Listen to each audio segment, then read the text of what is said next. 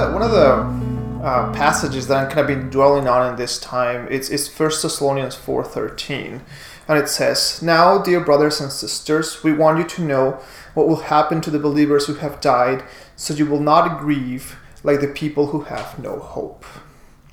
Now, the author of Thessalonians is basically telling us two things here. One, that we are to grieve, that grieving is normal, but two, that we are to grieve with hope. Uh, so let's let's let's talk about that. Um, grief grief is a feeling uh, in, in our bodies when, when life has hurt us, um, and and is the process in which the soul attempts to heal itself or to self heal. Uh, grief is, is not the sense of loss itself, but is but is our reaction to that sense of loss. Uh, there are many people grieving nowadays. Um, it eerily, eerily seems that we are in a in a season of, of grieving, uh, whether this is collectively or, or individually grieving. I mean, people are grieving, for example, loss loss of jobs, loss of, of businesses, loss of sources of income, uh, loss of security. There's many people, sadly, that are grieving the loss of, of life and, and loved ones. Uh, collectively, there are many things that we're grieving as well. Um, of course, as Canada as a nation is, is grieving the the senseless act of violence that happened in Nova Scotia last last week. Um, but in a sense, I think that we're, we're collectively grieving what, what author Mark Fisher calls the lost futures.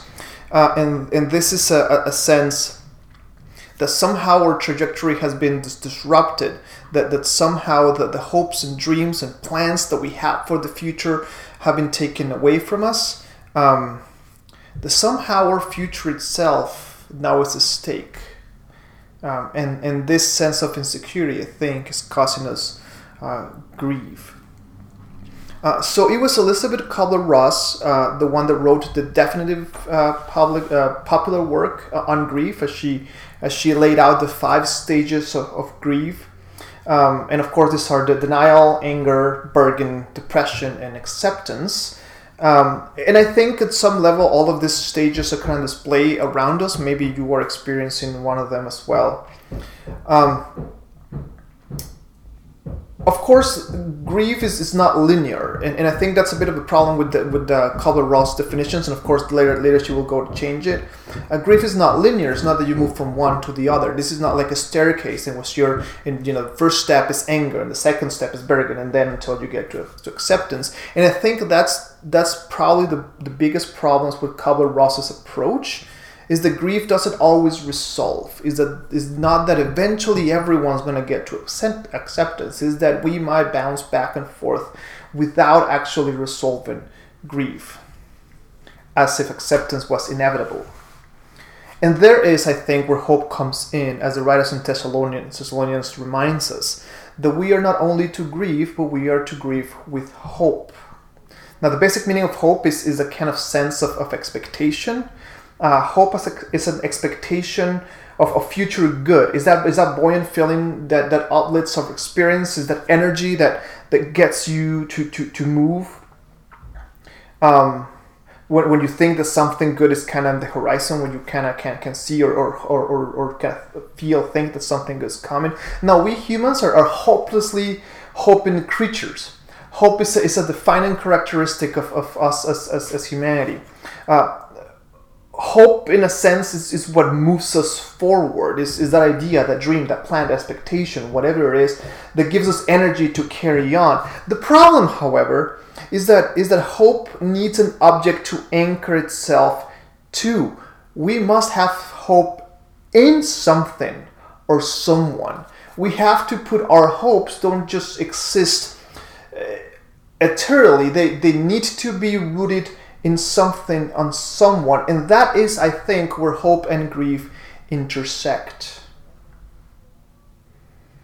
Is that in the reality that we face in our lives that that the object whatever that that thing the thing is that dream that plan that person that you have to that, that we have that we have put our hopes in often lets us down the plans don't go or always according to plan. That things don't happen always the way we expect them.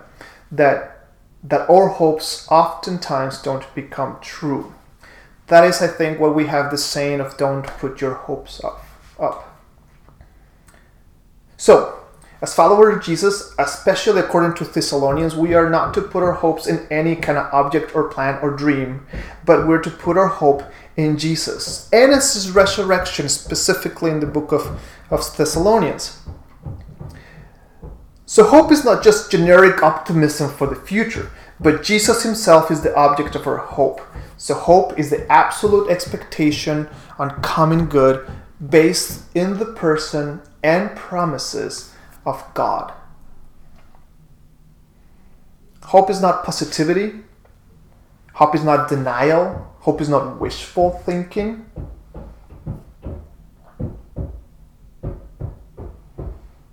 True hope is, is, is very honest about the grief that we're experiencing. True hope doesn't deny it, the opportunity to grieve. It actually helps us grieve as it gives us an anchor that we are confident that God is at work in the midst of grief. That as we go through this through, through the stages, if you will, of, of, of, of grieving, that there is light at the end of the tunnel, and that life light is called Jesus. And this is interesting because historically hope has been considered a virtue more than, than an emotion, along along with faith and love in this sense, hope is more than, than just a feeling or, or, or emotion, it, it, but because it has more, more permanence in, in our lives. And as a virtue is something that, that we that we have to nurture and grow into as part of our followership of, of Jesus. It's something that, that we that we kind of kind of learn and cultivate in, in, in our lives.